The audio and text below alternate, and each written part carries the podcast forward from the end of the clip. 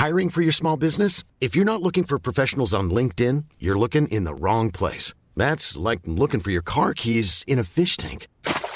LinkedIn helps you hire professionals you can't find anywhere else, even those who aren't actively searching for a new job but might be open to the perfect role. In a given month, over 70% of LinkedIn users don't even visit other leading job sites. So start looking in the right place. With LinkedIn, you can hire professionals like a professional. Post your free job on linkedin.com slash people today.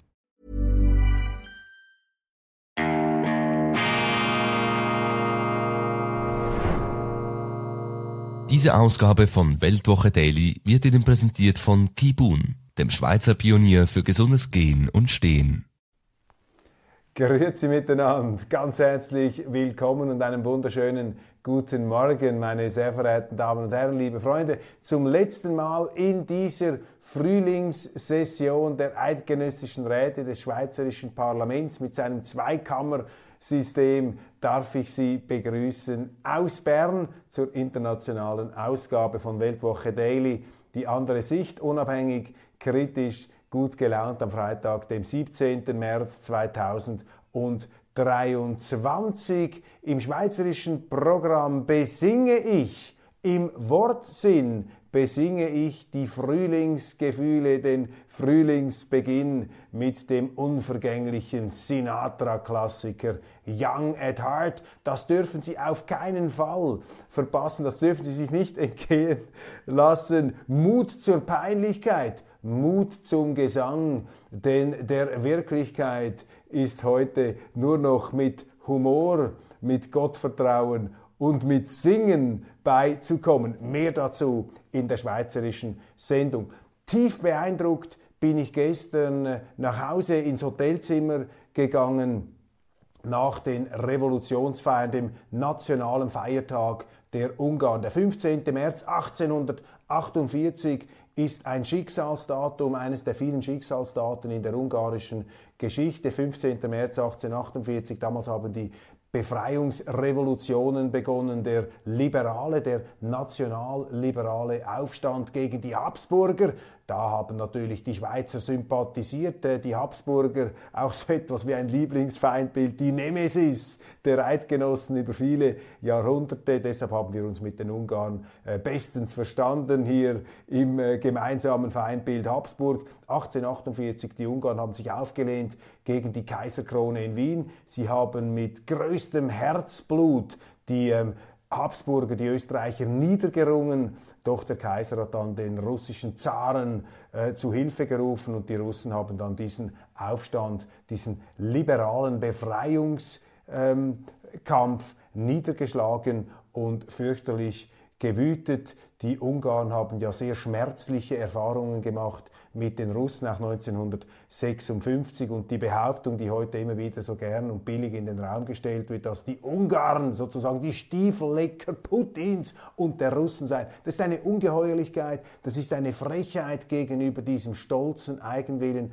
eigenständigen und auch sehr leidgeprüften Volk. Die Ungarn, das vergisst man immer leicht. Die Ungarn sind auch zu Prügelknaben des Ersten Weltkriegs gemacht worden. Sie haben einen Großteil ihres ursprünglichen Territoriums verloren. Der Vertrag von Trianon, das hat tiefe Wunden geschlagen, aber auch das eine heldenhafte ähm, Eigenschaft, ein Zeugnis des äh, ungarischen großartigen Nationalcharakters, wenn man dieses Wort überhaupt noch aussprechen darf, dass die Ungarn äh, bei aller ähm, tiefen eben Verletzung, bei aller Irritation es eben doch hingenommen haben, diesen Schlag irgendwie verdauen konnten, dass man ihnen damals so viel Territorium und übrigens auch einen Meereszugang weggenommen hat. Also diese Ungarn für mich ein beeindruckendes Volk, ein Schwestervolk könnte man sagen, der Schweizer, vereint im Befreiungskampf gegen die Habsburger, von den Russen immer wieder brutal heruntergetrampelt, heute trotzdem bemüht, in diesem Krieg eine vernünftige, eine auf Frieden kodierte Strategie zu fahren, sich eben nicht von den alten Feindbildern blenden zu lassen. Dafür stecken die Ungarn wieder Prügel ein. Gestern der Revolutions-, der Nationalfeiertag sehr beeindruckend begannen, bega, begangen. Äh, Zeremonienmeister war der Botschafter Ungarns in der Schweiz, Dr. Josef Zukor, den ich persönlich sehr schätze, eine beeindruckende, sesselfüllende Persönlichkeit mit großem Humor, großer Intelligenz und großer Menschenfreude. Er war davor Botschafter ähm, für Ungarn in der Bundesrepublik in Deutschland. Auch Deutschland ist er sehr verbunden und er hat sympathisch und ähm, herzöffnend durch diesen Revolutionsabend geführt. Wir haben noch ein Referat gehört von äh, Professor Christoph Mörgeli, Ihnen bestens bekannt, Meilensteine der Schweizer Geschichte. Er hat über die historischen Bezugs- und Berührungspunkte der Schweiz und Ungarn gesprochen. Wir haben den ungarischen Parlamentspräsidenten hören äh, dürfen, der uns den ungarischen Freiheitskampf aus heutiger Sicht präsentierte. Wunderbare musikalische Einlagen mit einer großartigen Opernsängerin und dem Pianisten Nicolas, glaube ich, Nicolas Kael, Nicolas Kael mit einem Jazz-Trio. Er hat äh, Musik von ähm, Franz Liszt, klassische Musik, auch Volkslieder, ungarische Volkslieder mit einem fantastischen Trio in einer jazzigen, zeitgemäßen Form interpretiert. Am Schluss dann ein schönes Buffet im Hotel Bellevue in Bern mit stolzem Ausblick, am Abend natürlich äh, durch die Sicht etwas limitiert, mit äh, stolzem Alpenpanorama, das man sich allerdings am Abend nur vorstellen konnte. Eine wunderbare Veranstaltung und äh, ja, es freut mich einfach. Ich finde die Ungarn interessant. Ich bin auch ein, ich bin beeindruckt von Ungarns Ministerpräsident Orban, habe mich geärgert wieder über die Berichterstattung, gerade kürzlich wieder in der Neuen Zürcher Zeitung, da ist ein Artikel erschienen, wirklich unqualifiziert mit Anwürfen gegen Orban, äh, dass er in der Bauwirtschaft, äh, dass da Leute aus bestimmten Parteien, aus seiner Partei in äh, führenden Bauunternehmen seien, die da Aufträge bekämen. Ich meine, diese ganze Doppelmoral, schauen Sie mal, wie es in der Schweiz läuft, da haben Sie auch Baufirmen, da sind die Patrons in den Parteien und bekommen dann entsprechende Aufträge, auch Staatsaufträge. Da wird natürlich auch entsprechend der Neigung, hier das öffentliche Auftragswesen gestaltet, ähm, dann, dass da die Baufirmen Höchstpreise verlangen, dass sie versuchen, hier das Beste herauszuholen. Auch das sind ja keine Kapitalverbrechen. Also hier hat die NZZ ein weiteres Mal versucht, ich bilde mir ein als Gegenreaktion auf unser Interview, hier einfach diesen Orban madig zu reden,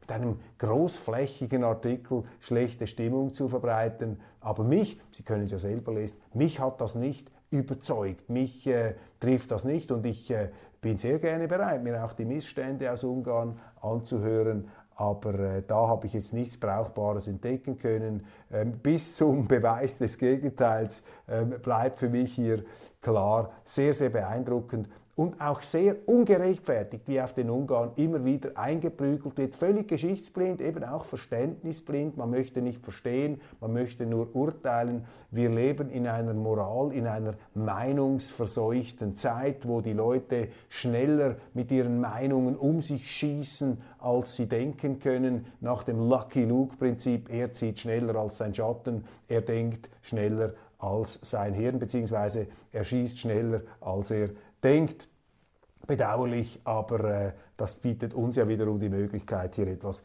Gegensteuer zugeben. Polen liefert der Ukraine MiG-29. Polen so etwas wie ein Gegenteil der Ungarn. Die Ungarn haben ja auch Minderheiten in der Ukraine, die übrigens auch unterdrückt worden sind. Die Polen haben auch eine schmerzvolle Geschichte mit der Ukraine. Beide Länder aber haben sehr viele ukrainische Flüchtlinge aufgenommen, auch wieder heldenhaft. Die Ungarn allerdings eher auf Frieden ähm, kodiert mit Russland, nicht die totale Konfrontation, der Versuch auch Ungarn aus diesem Krieg herauszuhalten. Polen eine ganz andere Position, viel kritischer, viel aggressiver auch gegen ähm, ähm, Russland. Dies vor dem Hintergrund auch einer leidensvollen Geschichte, zusätzlich vielleicht noch zugespitzt durch diese nationalkonservative Kaczynski-Regierung, die sie jetzt haben, die PiS-Partei in Polen, die sehr auf Konfrontation ist, äh, überhaupt keinen äh, Verständigungskurs hier mit Russland, jetzt sowieso nicht in dieser Kriegssituation. Die Polen gehören auch zu denen, die diesen Krieg immer mehr eskalieren wollen. Jetzt schicken sie also Kampfjets.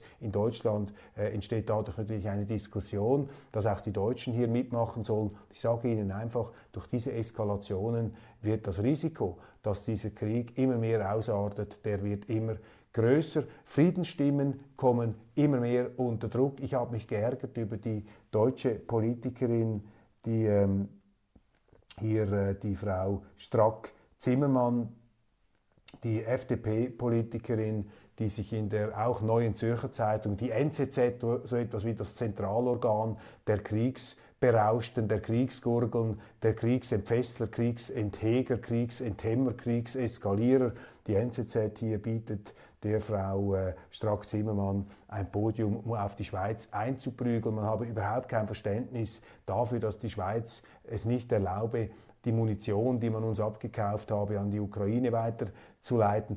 Frau Strack-Zimmermann, Entschuldigung, das ist unser Recht. Sie haben Verträge abgeschlossen mit der Schweiz, Pacta und Servanda. Ich finde es eine Frechheit, wie hier Politiker aus Deutschland die Schweiz dazu aufrufen, ihre eigenen Gesetze, ihre eigenen Verträge zu missachten. Das ist für mich einfach Ausdruck eben dieser Erosion, dieser Verwahrlosung des Rechtsstaats, äh, der Triumph der Gesinnung über Recht und Ordnung, die Moral, die sich da über den Rechtsstaat erhebt, die Emotionen, die Lava der Emotionen, die hochpeitscht, hochzüngelt und hochflammt, hat hier die Hirne dieser Politiker ähm, voll, voll in Beschlag, in Besitz genommen. Und diese Frau Strack-Zimmermann, dieser arrogante Ton, der da angeschnitten wird, ich finde das einfach immer wieder bemerkenswert. Und verstehen Sie diesen Vorwurf ähm, richtig? Ich kritisiere hier vor allem bestimmte Politiker, ich kritisiere überhaupt nicht die Deutschen an und für sich.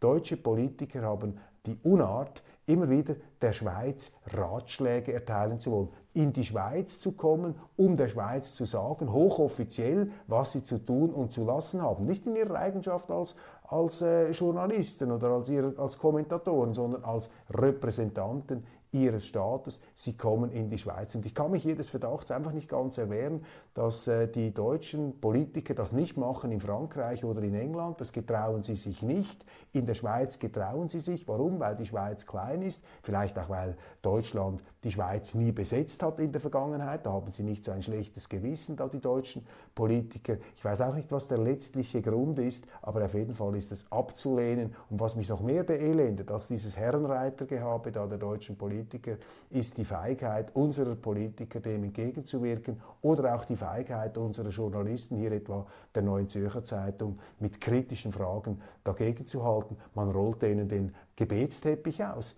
gleichsam. Und das sehen Sie auch in Deutschland, in den deutschen Medien, wie hier einseitig Stimmung, wie einseitig ähm, ähm, Meinung gemacht wird. Sie haben ja ähm, jetzt erfahren dürfen, kürzlich, dass sehr viele Journalisten geradezu gekauft worden sind vom Staat in Deutschland. Ich gebe mir keine Illusionen, äh, gebe mich, mich, da keine, mich da keine Illusionen hin. Ich glaube, auch in der Schweiz äh, sind solche Phänomene zu beobachten. Also die Ukraine eskaliert, das ist gefährlich. Irgendwann ist die rote Linie überschritten und äh, man kann nicht einfach immer noch mehr draufpacken. Die Schweizer Großbank Credit Suisse äh, hat äh, um ihr Leben kämpfen müssen, liquiditätsmäßig, nicht bilanzmäßig. Das heißt, die Bücher sind in Ordnung, die haben genügend Vermögen, genügend ähm, Eigenkapital und, ähm, und Assets, also Anlagen, aber ähm, weil eben Vertrauen verloren gegangen ist, äh, kann man kurzfristig an ein mögliches Liquiditätsproblem. Die Schweizerische Nationalbank hat da ausgeholfen, aber das bleibt eine Schande für die Schweiz, dieser ganze Fall. Ähm, sehr äh, bedauerlich, ich spreche in der Schweizer Sendung darüber. Sinnbild auch für einen Niedergang der Schweiz. Bauern und Wütende verpassen Rütte einen Denkzettel. Auch etwas eine abfällige Titelei, die Sie da lesen können zu diesen ähm, Wahlen in den ähm, Provinz, also die Provinzwahlen in den Niederlanden. Was sich hier ereignet hat, ist ein Erdrutschsieg für die Bauernpartei. Das ist bemerkenswert. Das müssen Sie auch in Deutschland genau im Auge behalten. Diese BBB, diese Bauernpartei, hat äh, im Senat, das ist ja auch ein Zweikammersystem, im Senat sehr viele Sitzerrungen, in der Großen Kammer etwas weniger dieser Erfolg, dieser Erdrutschsieg der Bauernpartei könnte die Regierung Rütte ins Wanken bringen. Und was ist hier der Stein des Anstoßes? Diese Bauern wehren sich gegen eine Klimapolitik, die ihnen faktisch äh, den Lebensunterhalt entzieht, die ihnen das Bauen verbietet. Diese ganzen Auflagen, diese Vorgaben, die zerstören die niederländische Landwirtschaft, eine der größten Exportlandwirtschaften der Welt, die sehen sich existenziell bedroht durch diese wahnwitzige Klimapolitik, durch diese realitätsfremde Markt, Anti-Marktwirtschafts-, marktzerstörerische Politik. Dagegen wehren sie sich. Also das ist auch ein Symptom dass sich die Zeiten in der Politik ändern, dass man nicht mehr bereit ist, jetzt äh, in dieser etwas krisenhaften Zuspitzung an allen Fronten hier einfach diesen linken und grünen ähm, Wolkenträumereien, diesen Wolkenschiebereien hinterherzulaufen. Frankreich, Emmanuel Macron, der französische Präsident sozusagen. Äh, die französischen Präsidenten sind ja alle kleine Napoleons. Das ist ja nach wie vor das äh, ideale Bild hier, der äh, aufgeklärte Diktator, wie er sich vermutlich selber sah. Und Macron drückt jetzt einfach diese Rentenreform durch. Das wird jetzt autokratisch einfach durchgezogen, von oben nach unten. Der französische Zentralismus, der kennt da überhaupt nichts ohne Rücksicht auf Verluste, also ein Machtkampf.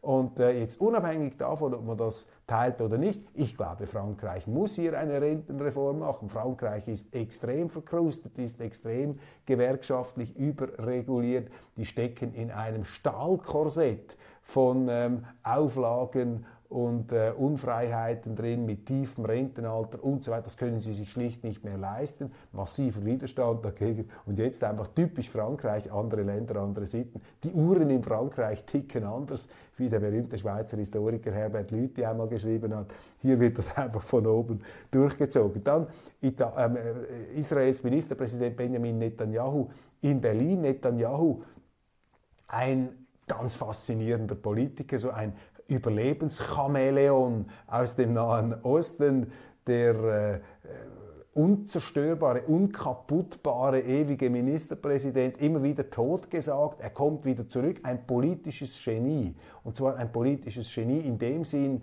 dass er immer wieder weiß, wie er eine Mehrheit für sich basteln kann, also ein Genie des politischen Handwerks, weniger ein geradliniger Grundsatzpolitiker, kein Churchill, aber ein, äh, ja, was ist das, Helmut Kohl, Angela Merkel, das sind diese Mehrheitsbastler, diese Mehrheitskonstrukteure. Jetzt äh, sind sehr rechtsgerichtete Kräfte in Israel am Ruder und die haben eben eine Justizreform angeschoben. Ich habe mich gestern noch etwas informieren können am Rande auch des äh, des Nationalfeiertags des Ungarischen äh, mit äh, Experten, die sich da sehr gut auskennen, auch in Israel, Sympathisanten von Israel.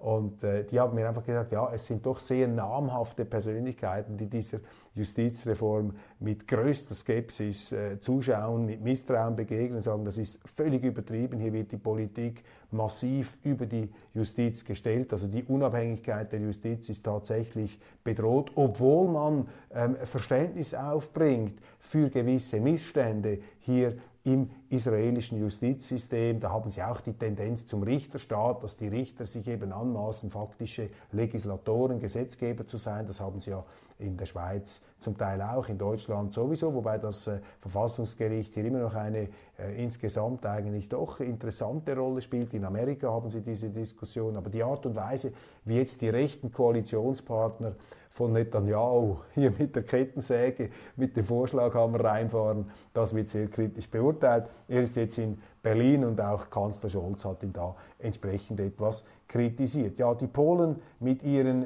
Mix und dem Kampfjet ähm, Kampfjet-Kalkül. Italien stellt sich auf wachsende Flüchtlingsströme ein. Wichtig, also wenn ein Flüchtlingsstrom nach Italien kommt, dann können Sie davon ausgehen, dass der bald nach Deutschland in die Schweiz strömt. Das wird dann umgelenkt, weil eben diese Asyl- und Grenzsysteme, Dublin und Schengen in der EU, die funktionieren einfach nicht. Das ist löchliger als ein Emmentaler Käse, da die Außengrenze.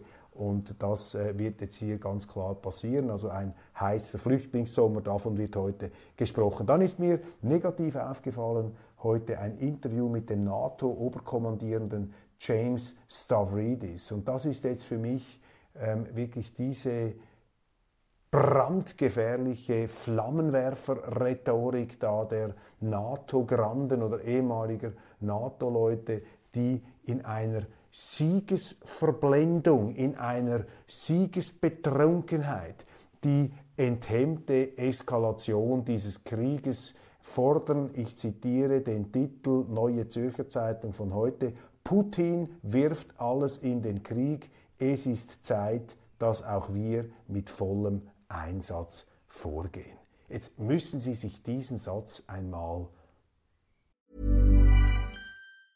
This Mother's Day, celebrate the extraordinary women in your life with a heartfelt gift from Blue Nile. Whether it's for your mom, a mother figure, or yourself as a mom, find that perfect piece to express your love and appreciation. Explore Blue Nile's exquisite pearls and mesmerizing gemstones that she's sure to love. Enjoy fast shipping options like guaranteed free shipping and returns. Make this Mother's Day unforgettable with a piece from Blue Nile. Right now, get up to 50% off at BlueNile.com. That's BlueNile.com. A lot can happen in the next three years. Like a chatbot may be your new best friend. But what won't change? Needing health insurance.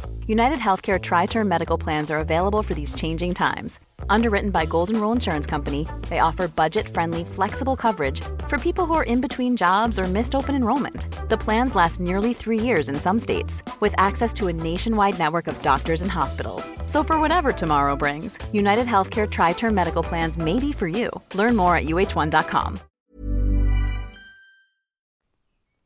Zu Bewusstsein bringen. Putin wirft alles in den Krieg. Es ist Zeit, dass auch wir mit vollem Einsatz vorgehen.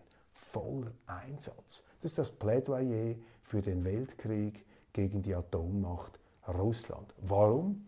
Wegen der Ukraine, einem slawischen Staat, einer ehemaligen Sowjetrepublik, einem komplizierten Staat, ja einem Staat, dem das Recht auf Eigenstaatlichkeit zugebilligt wurde. Das bestreitet niemand. Selbstverständlich hat diese Ukraine auch das Recht, sich selber zu verteidigen gegen Aggressoren, gegen Angreifer, natürlich. Betonung aber auf Selbstverteidigung. Nicht die ganze Welt muss die Ukraine verteidigen. Jedes Land darf das selber entscheiden. Aber wir haben hier die Stimmung, die Erpressungskulisse, dass man uns alle jetzt hier in diesen Krieg hinein nötigen will. Und das ist, meine Damen und Herren, hochexplosiv. Das ist eine Stimmung wie vor dem Ersten Weltkrieg. Und man sagt ja immer, die Menschen, die die Geschichte nicht kennen, laufen Gefahr, sie zu wiederholen. Ich bin da noch etwas illusionsloser. Ich sage, auch die, die die Geschichte kennen oder eigentlich kennen müssten, wiederholen sie, bilden sich aber ein, die Geschichte nicht zu wiederholen. Der Mensch ist eben nicht davor gefeit, die gleichen Fehler immer und immer wieder zu machen, bis ihn die Wirklichkeit, bis ihn die Realität trifft, wie eine Ohrfeige und ihn dann vielleicht wieder zur Besinnung bringt. Das ist verantwortungslos, was hier gesagt wird. Das ist gefährlich und das ist für mich Ausdruck einer generellen Zeitstimmung, ähm, die ich folgendermaßen beschreiben würde. Wir steuern in einen neuen, in eine absurde Variante eines Kalten Kriegs. Wir steuern in eine absurde Variante eines Kalten Kriegs. Warum eine absurde Variante? Weil die Gegensätze, die ideologischen Gegensätze der großen Staaten, der Raubtierstaaten, der Fleischfresserstaaten, USA, Russland, China, die Unterschiede, die systemischen, die philosophischen Unterschiede sind eigentlich geringer geworden als im Kalten Krieg, aber die Feindseligkeit war noch nie so groß. Also obwohl wir uns eigentlich immer näher kommen, obwohl wir immer mehr vernetzt und ähm, äh, zusammenrücken, auch das Bewusstsein gemeinsamer Bedrohungen, das wird immer wieder beschworen, der Klimawandel, das müssen wir gemeinsam lösen. Da sehen Sie mal, was diese Lippen Glaubensbekenntnisse wert sind. Nichts, das ist hohles Geschwätz. Obwohl eigentlich alles zusammenwächst und sich immer mehr verflechtet, redet man sich ein, vor allem auch im Westen, dass wir im Krieg stehen, dass wir sozusagen einen Dschihad führen müssen, um unsere angeblich so überlegene Zivilisation, unsere Wertegemeinschaft auszurollen mit der Gewaltwalze auf diesem ganzen Planeten. Überall sehen wir Feinde, Bedrohungen unserer Lebensart, eine Art institutionalisierte Paranoia, ein Verfolgungswahn breitet sich aus. Und das macht mir schon Sorgen. Diese absurde Version des Kalten Kriegs. Was für eine Welt steuern wir eigentlich zu? Was ist hier die Perspektive? Krieg mit Russland, Auseinanderreißen von Europa und Russland, das ist total gegen die Interessen Europas. Also die Amerikaner, die das auseinandertreiben wollen, die handeln hier direkt gegen die Interessen Russlands, äh, gegen die Interessen äh, Europas. Und mit China will man dann gleich den nächsten äh, Weltkrieg anzetteln. Auch da die Europäer haben doch ein Interesse, mit China zusammenzuarbeiten. Also wir steuern da auf eine absurde Variante des Kalten Kriegs zu. Überall Konflikte, überall Auseinandersetzungen, Gegensätze. Die Welt wird da auseinandergetrieben. Ja, tatsächlich. Ähm, auch von den Amerikanern, vielleicht sogar gerade von den Amerikanern. Natürlich, wir bestreiten nicht, Putin hat diesen ganzen Krieg eskalieren lassen, aber wie ist denn eigentlich zu diesem Krieg gekommen? Was war da der Anteil der Amerikaner? Und man macht es sich einfach zu leicht, wie viele auch deutsche Professoren, die sagen, ja, das ist alles Propaganda da, da gab es doch nie eine Bedrohung. Was haben die Russen da für Probleme, wenn sie das Gefühl haben, dass amerikanische Atomraketenbasen in Polen, in Rumänien, in der Ukraine eine Bedrohung für Russland darstellen können? Das ist doch komplette Einbildung. Ich meine, solche abwegigen Thesen kursieren heute sehr, sehr gefährlich. Wir steuern auf eine absurde Variante des Kalten Kriegs ähm,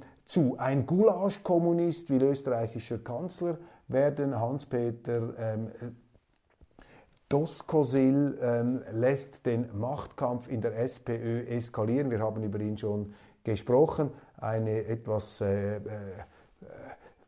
erholsame Zwischenmeldung in dieser eben kalten Kriegsvariante, die wir angesprochen haben. Ich habe Ihnen gestern versprochen, dass ich noch etwas sage über Xi Jinping, aber bevor wir über China reden, noch ein paar Nachrichten aus den USA, die Sie vielleicht noch nicht gehört haben, ähm, die ins gleiche Kapitel fallen wie diese Aussagen von Senator Stavridis. Senator Lindsey Graham ähm, fordert, dass die Amerikaner russische Kampfflugzeuge und russische Flugzeuge abschießen. Die, der Senator sagt jetzt für diese Drohne, die da von den Amerikanern heruntergeholt wurde, von den Russen da über dem Schwarzen Meer, was hat eigentlich diese Drohne dort zu suchen? Ich meine, das ist doch auch wieder brandgefährlich, wie die Amerikaner hier in diesem Krieg sich jetzt selber immer mehr einmischen, also fast wie in Vietnam, lassen sie sich hier hineinziehen in eine direkte Konfrontation mit der Atommacht Russland. Das ist doch verantwortungslos. Und jetzt kommt dieser Senator und sagt, jetzt müsse man noch mehr, äh, jetzt müsse man russische ähm, Flugzeuge abschießen ähm, als Antwort auf diesen Drohnen, ähm, auf dieses Drohnengrounding da über dem Schwarzen Meer. Das sind doch unglaubliche, ungeheuerliche Töne, die da aus dem amerikanischen Establishment kommen. Dann auch interessant, einfach so ein kleines, äh, eine Facette der Vereinigten Staaten. Der letzten Woche hat die Biden-Regierung den Kongress, also das Parlament, gefragt, es möge äh, erlauben, der Regierung ähm, die Bespitzelung von Amerikanern ohne Durchsuchungsbefehl. Also man möchte die Überwachung erleichtern von Amerikanern ohne Durchsuchungsbefehl. Das ist einfach eine Facette für die Entwicklung, die wir da beobachten können in der ähm, nach eigener Einschätzung vorbildlichsten Demokratie, dem vorbildlichsten Rechtsstaat der Welt. Also ist nicht alles Gold, was glänzt, ist nicht alles Demokratie, was als solche bezeichnet wird. Dann aber auch wieder in Amerika andere Entwicklungen, die wir ebenfalls berücksichtigen müssen. Vier von fünf Republikanern möchten gemäß einer Umfrage, dass die USA die führende Weltmacht bleiben, aber immer weniger ähm, unterstützen den Krieg in der Ukraine. Es gibt also auch qualifizierte Friedens Stimmen. Und jetzt sind wir bei den Friedensstimmen. Und wenn wir von Friedensstimmen sprechen, glaube ich, müssen wir uns vermehrt offen, mit offenem Visier und offenem Herzen, young at heart, jung im Herzen, das ist das Lied, das ich äh, in der Schweizer Ausgabe singe, müssen wir uns auch offen ähm, den Chinesen zuwenden. Denn ähm, auch da ist ein dichter Nebel aus Propaganda, ein Getöse, ein, eine, eine, eine Dröhnkulisse von feindseligster Propaganda verstellt vielleicht hier etwas, äh, verstellt den Blick, übertönt hier äh, das äh, Geschehen, sodass man nicht mehr wahrnimmt, was eigentlich gesagt und gemacht wird. Und ich äh, beobachte einfach jetzt bei China, und das wird bei uns natürlich in Grund und Boden gestampft, bei Xi Jinping, diesem äh, bei uns sehr stark angefeindeten ähm, Staatsoberhaupt, da beobachte ich doch jetzt bemerkenswerte Friedensinitiativen. Wir haben über den Friedensplan gesprochen ähm, gegenüber Russland und der Ukraine. Da übernimmt Xi eine sehr aktive Rolle. Sogar der schweizerische Außenminister Ignazio Cassis hat das lobend erwähnt, weil eben ja, generell ist es ja verboten, etwas zu loben, was China macht, nicht wahr? Xi Jinping ist auch einer jener fürchterlichsten Diktatoren, die es zu bekämpfen gilt. Aber diese Friedensinitiative ist interessant. Dann hat Xi Jinping einen Frieden gebrokert zwischen Saudi-Arabien und Iran, auch bemerkenswert, natürlich nicht im Interesse des Westens, was da passiert, aber auch da Xi Jinping in einer aktiven Rolle. Und jetzt weitere Initiativen. Ich äh, rufe das hier einfach summarisch in Erinnerung. Mir fehlt natürlich die Expertise, um das wirklich in der Tiefe zu analysieren. Vielleicht kennen Sie sich da besser aus.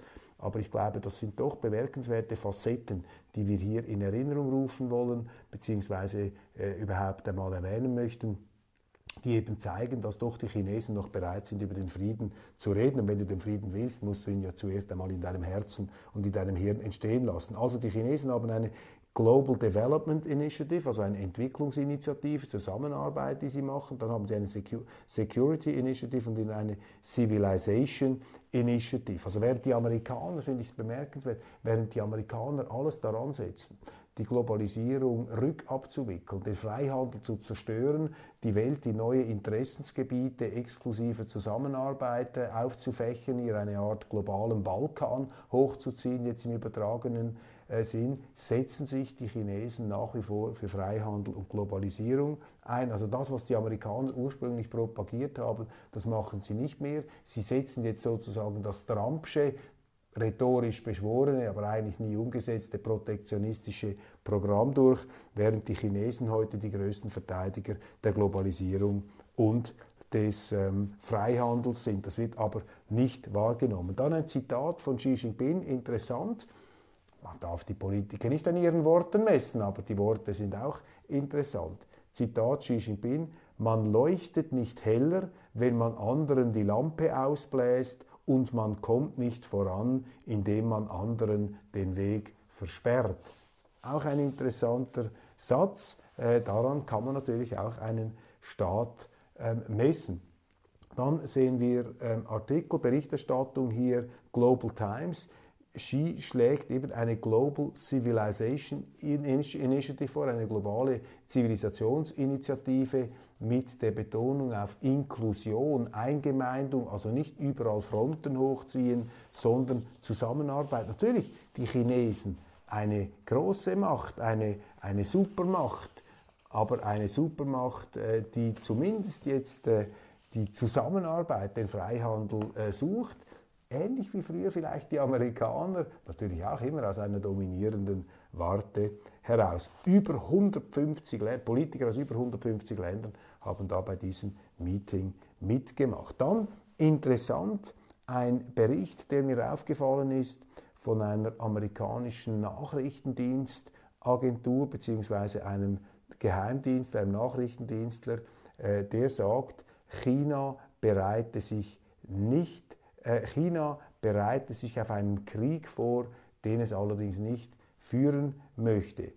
Eine ähm, Verteidigungsnachrichtenagentur, ähm, nicht Nachrichtenagentur, sozusagen eine, eine äh, Intelligence Agency, also eine Art, äh, eine, eine staatliche Nachrichtendienstliche Organisation, hat in einem Bericht festgehalten, dass, ähm, die, äh, dass China ähm, keinen Krieg mit den USA aufgrund von Taiwan führen möchte. Das sagt ein Doug Wade, das ist der Chef dieser DIA, also eben dieser Defense Intelligence Agency, äh, der Chef der China-Gruppe. Doug Wade sagt, dass also China sei nicht bereit, wegen Taiwan einen Krieg anzufangen gegen die USA. Eine interessante Stimme, weil in unseren Zeitungen lesen Sie etwas anderes. Dann ist mir noch aufgefallen in der Sendung Lanz, in dieser Talk-Sendung ging es um Afrika und in Afrika findet jetzt auch eine Art Stellvertreterkrieg statt. Es sind einige westliche Politiker da aufmarschiert. Norbert Lammert, also ein führender Vertreter des äh, außenpolitischen Establishments, des politischen Establishments Deutschlands, früherer äh, Parlamentspräsident, jetzt bei der Adenauer Stiftung ganz vorne dabei. Er hat den namibischen Präsidenten getroffen, Macron war im äh, Kongo und da mussten sich diese europäischen Exponenten anhören, äh, dass man sich die paternalistische Einmischung verbiete. Und ähm, ja, es ging natürlich um China und die Chinesen, die da in Afrika Fortschritte machen. Und interessant, die Landsfragestellung ging nur in eine Richtung, was können wir gegen China unternehmen, was können wir gegen China tun. Das ist die einzige Frage, die diese Leute zu beschäftigen scheint, anstatt sich die Frage zu stellen, was können wir zusammen machen, wieso immer gegeneinander. Also alle sind hier im Konfrontationsmodus und da müssen wir irgendwie wieder raus. Letzte Meldung noch äh, ganz kurz. Äh, die EZB hat die Zinsen angehoben, also man scheint da doch eine gewisse Bereitschaft zu haben, die Inflation zu bekämpfen. Meine Damen und Herren, das war's von Weltwoche Daily, die andere Sicht. Ganz herzlichen Dank, internationale Ausgabe. Ich freue mich, äh, Sie wiederzusehen, spätestens am Montag. Machen Sie es gut, bleiben Sie jung im Herzen, entwickeln Sie Frühlingsgefühle, freuen Sie sich auf den Frühlingsbeginn, der 21. März, mein Geburtstag, das sonnige Frühlingsgebüt. Ich bilde mir ein, dass dieses Datum, diese Sternenkonstellation sich auch äh, unumstößlich, unauflöslich in meiner äh, charakterlichen und auch äh, gemütsmäßigen äh, Verfassung eingeprägt hat. Und wenn es mir gelingt, Sie ein bisschen zu motivieren hier in Richtung Frühling bei aller Düsternis, der Nachrichten, dann freut mich das ganz besonders. Dann habe ich mein Ziel erreicht und äh, wir sehen uns spätestens am Montag wieder. Genießen Sie Ihre Zeit. Jeder Tag ist eine neue Chance.